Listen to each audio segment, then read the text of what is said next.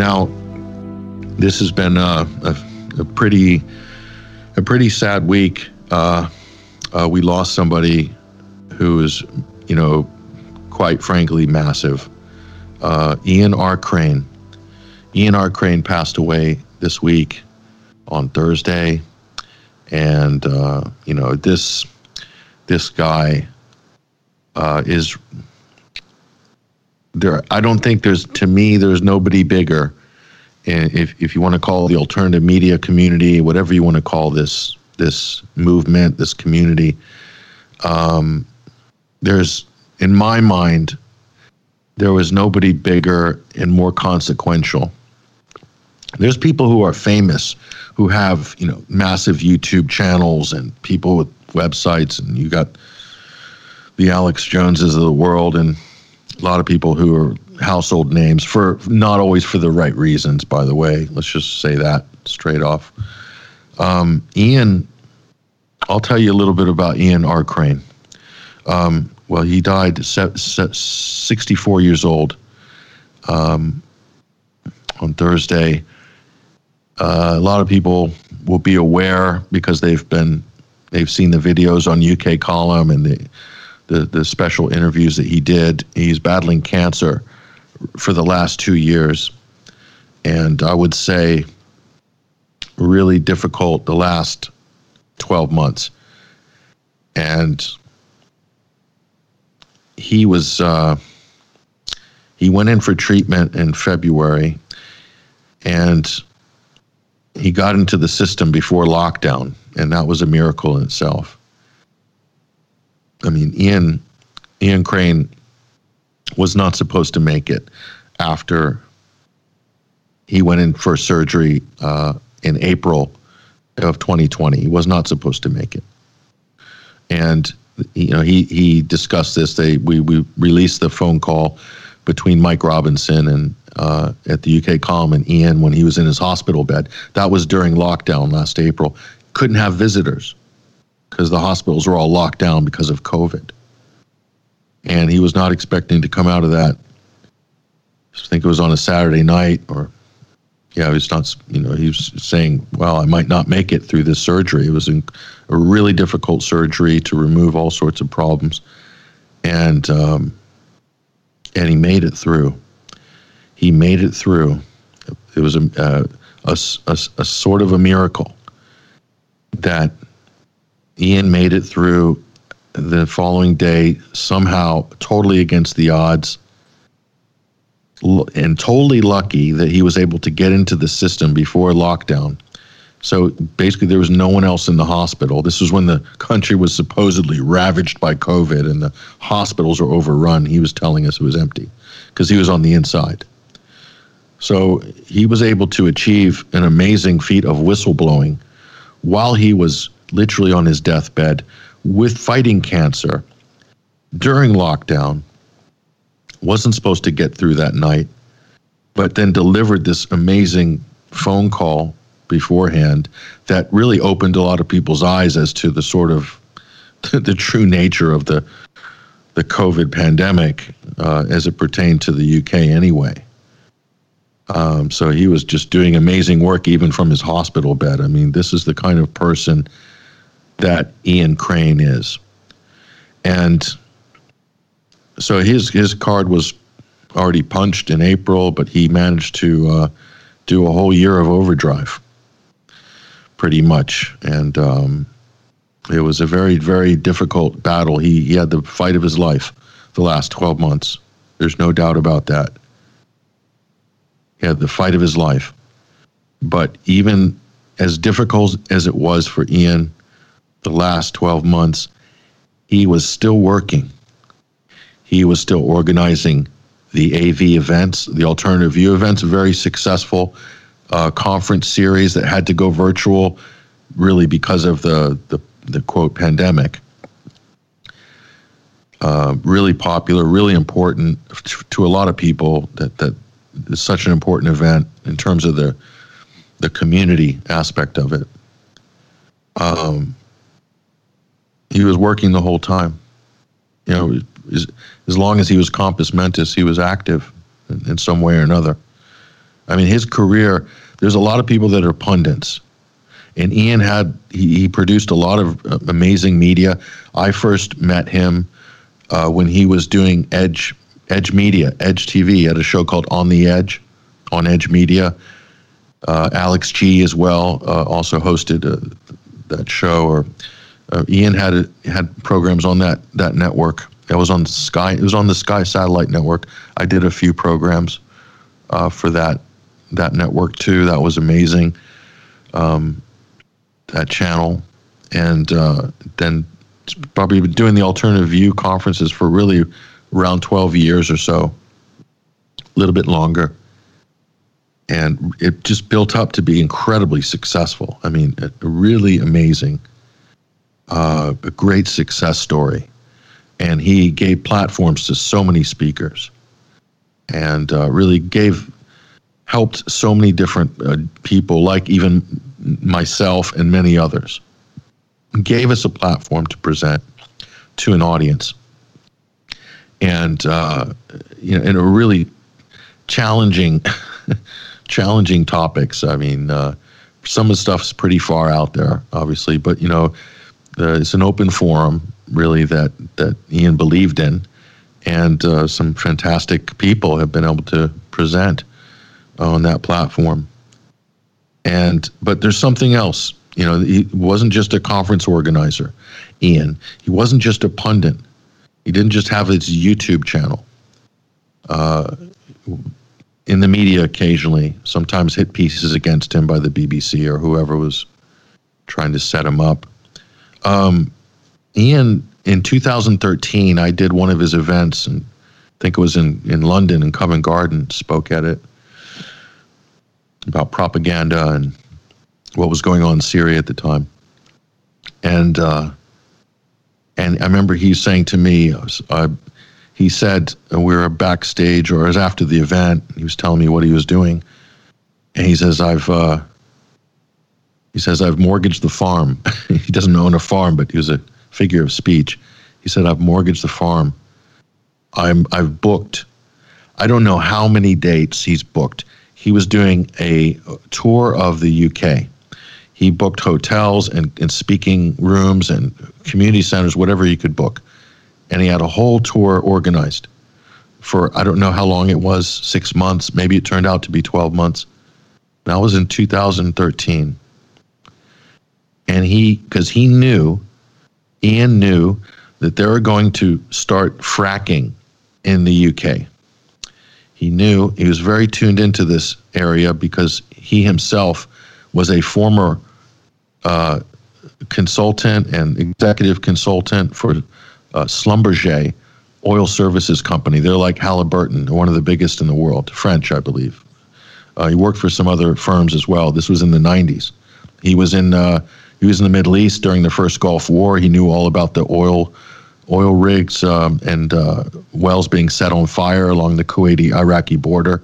So I think that's when he had his awakening was during the first Gulf War seeing what was going on behind the scenes and realizing that it wasn't what was being reported in the media and it's a story that so so so many of us know so well who do this work that the the moment when the light bulb goes on and all is not well in Kansas and I guess Ian had that moment very early and it took him a while to transition out of his career and doing you know alternative media and research and presenting full time not the most lucrative career move, as many people can attest to. But uh, but yeah, in 2013, he says I'm, I'm I've, I've mortgaged the farm. I'm doing this tour. I, I'm going to go to every single city and community I can in this country and let them know, and bring people in. I don't care if there's two people there or if there's a hundred that show up. I'm going to tell them what's about to happen, and how dangerous this is. He understands the fracking technology as well as anybody because he was in the oil drilling business. Okay. So Ian knows the, the, the, the, the energy sector as, as good as anybody. And so he was just uniquely placed to understand about the toxic chemical compounds that are used in fracking fluid and the damage it does when the wells rupture and gets into the groundwater. And we saw this in Pennsylvania, in different places, Oklahoma, in the U.S., and of course Australia. And so Australia is where Ian uh, had really seen the the rapid and devastating effects of some of these fracking firms. I mean, real cowboy outfits, uh, and really not not safe at all, and you know, incredibly. I mean, imagine fresh water. If you lose fresh water, access to fresh water, well water in some communities, I mean, that's it. You you can't have a functioning community. You can't live there. No one can work there. It's it it, it becomes a ghost town. There's a lot of places in America like this. They're ghost towns for various reasons. There's contamination, whether it's radioactive or from fracking or from other other heavy industries. I mean, it just kind of destroys the community. So he produced a film called Voices from the Gas Fields, and this is up at 21st Century Wire. We've posted it today. That's a documentary film. It's one hour long. It's a, a brilliant documentary film that Ian worked incredibly hard on and uh, he, the results are amazing. I mean, he he made one of the best fracking documentaries that there is, and it's raw, it's real. A lot of it's based in Australia. Uh, it's stunning, and uh, yeah, that's up on our, our website uh, right now. And um, so, so Ian, he did, and it worked. the The movement grew. It was decentralized. They had no leader. Uh, groups started autonomously popping up all over the country, anti fracking groups. The left, even the climate change people, you know, there was a clash between the climate changers, the sort of the Greta crowd before Greta was around, and uh, and and the more kind of, you know, people who were just. Uh, it was an interesting big tent that that that formed because everybody had a single understanding of, of what was going on and uh, knew that it was in a small country like Britain, this could devastate some uh, pristine communities potentially. And some of the firms behind it are not great corporations. I mean, really, really shady to say the least.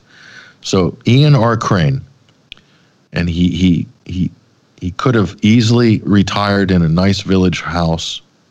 Instead, he literally gave his life to to fight for the people on issues that were that he believed were of paramount importance.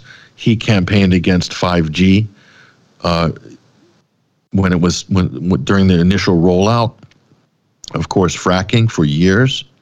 So he he could have had a, a nice, easy retirement, but he didn't. He literally gave his life, lived in a, a trailer on fracking camping sites you know the, the kind of sites that are the camps that they put so that the trucks can't get in protest camps in the middle of nowhere with like 8 or 10 or 20 people with campfires no electricity for months in the winter you name it being beaten by the police the whole lot okay? In manchester and in yorkshire and lancashire all over the country. He was there. He he he literally single-handedly built a large part.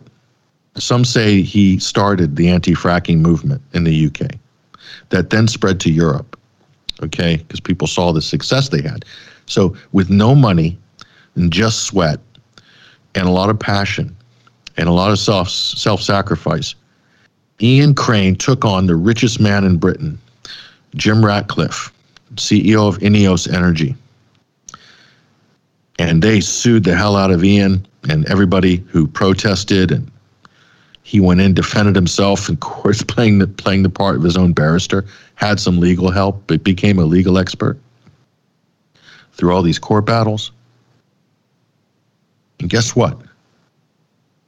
That fight started in 2013, 2014. And by 2019, David beat Goliath. David beat Goliath.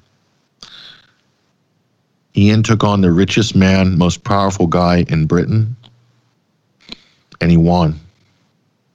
They didn't get their drill bits into the ground. They stopped them. Ian and a bunch of other a committed ragtag band of the Rebel Alliance literally defeated the Empire. They did it. They worked hard. They sacrificed everything. People lost a lot. I, I met some of the people at the protest camp over the years. They lost their health. They lost their lives, their livelihood, their families, some of them. They won. That's what it takes sometimes.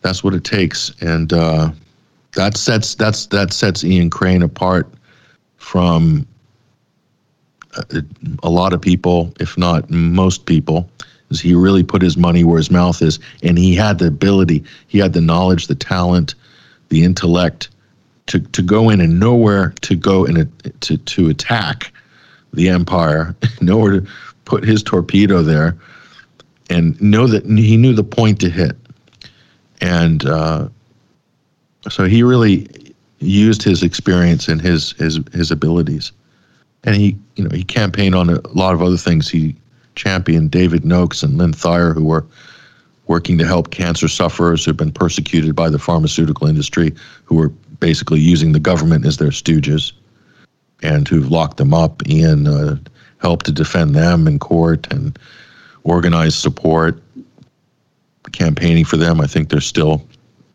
in double jeopardy in a French prison right now after already been processed by the British. Uh, system. I mean, unbelievably corrupt example of injustice right there. Uh, David Noakes and Lynn Thayer. He he championed them too, and so there's a lot of people that Ian went to bat for, and um, yeah, incredible, absolutely incredible. So well, there's a lot to be said. There's a lot to be said. He he he made a few live streams. Ian made a few live streams, and he was not, you know, physically that well, but he he he did a few uh, in the last year.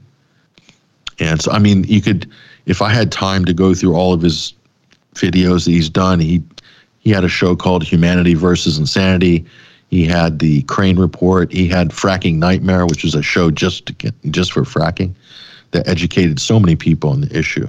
I mean, so he was he was literally out in the fields and then driving back to go in the studio every two weeks to knock out these shows, and then he's back on the camp. You know, the the level of commitment and determination is just uh, superhuman. Some might say. Some might say. But that's what it takes. If you want to win, if you want to beat the empire, you know, you got to put in you got to put in a serious effort. Um, and uh, and he did, but he he did this one live stream. I just picked out this one clip because I mean, if if we have time to put a real highlight film together, I mean, so so many things he said is so prescient, but I thought this was important and there's another message on our YouTube channel at 21st Century Wire. That's over Christmas when he uh, gave a statement uh, to the UK column during our Christmas broadcast.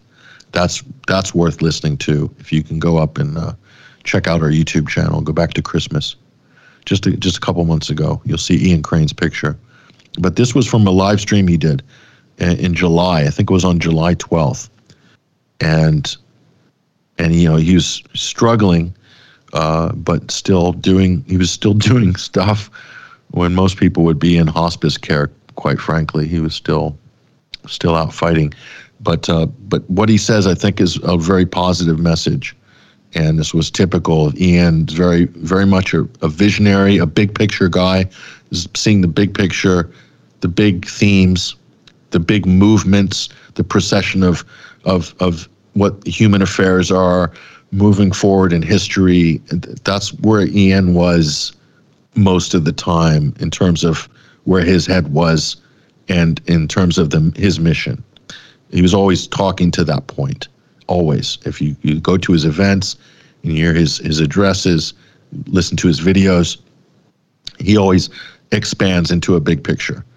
Um, and so he's talking about the next generation in this clip we'll go ahead and roll this. Um, I thought it was, I thought it was a fitting because it's one of the last public kind of live streams he's done, and uh, uh, of his life, and but I think it's a really short, but it's a short clip, but a really important message. We'll, we'll go ahead and play it. Ian R. Crane uh, on his live stream here from uh, July 12th, 2020. But it's also wonderful to see so many other new commentators, and especially so many young commentators. You know, the, the ultimate target here in the short term, yes, is the elderly. And, um, you know, obviously the global corporatists are desperately trying to uh, um, give us a one-way ticket to, you know, the, the next great adventure. But those who are going to suffer the most in the longer term are, of course, those who are only now in their teens, pre-teens, and uh, you know maybe looking to start a career. And the likelihood is that for many, many millions of those, the only career they have to look forward to is universal credit. We need a miracle. Collectively, we have the capacity to provide that miracle because collectively there is enormous creativity amongst us, and that is what the establishment is desperately trying to shut down. So I ain't giving up. By any stretch of the imagination, it's a little more difficult for me than it was um, a few months ago, but uh, I shall keep doing what I need to do to stay in the fray and encouraging people to do their own research and then sharing it as widely as they possibly can. So thanks again, and thanks again for all those who have uh, dug deep uh, to contribute and donate to my crowdfund. And um, my live streams are going to be a bit random, but uh, I will absolutely, God willing, be back with you next weekend at the very latest. You take care now.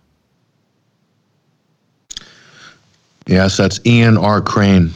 Ian R. Crane passed away this week. Uh, he's an inspiration to so many.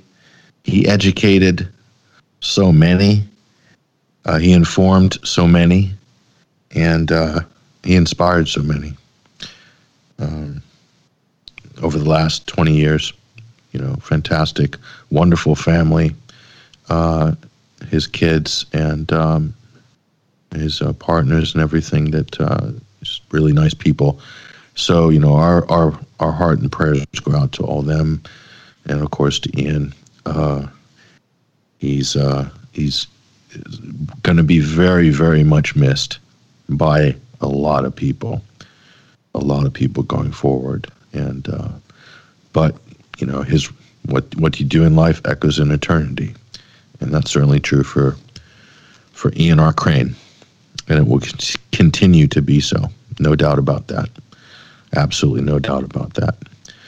Well, check out his uh, his documentary film, stunning, stunning documentary, uh, up on 21stcenturywire.com. Totally independent, self-funded, brilliant piece of documentary film.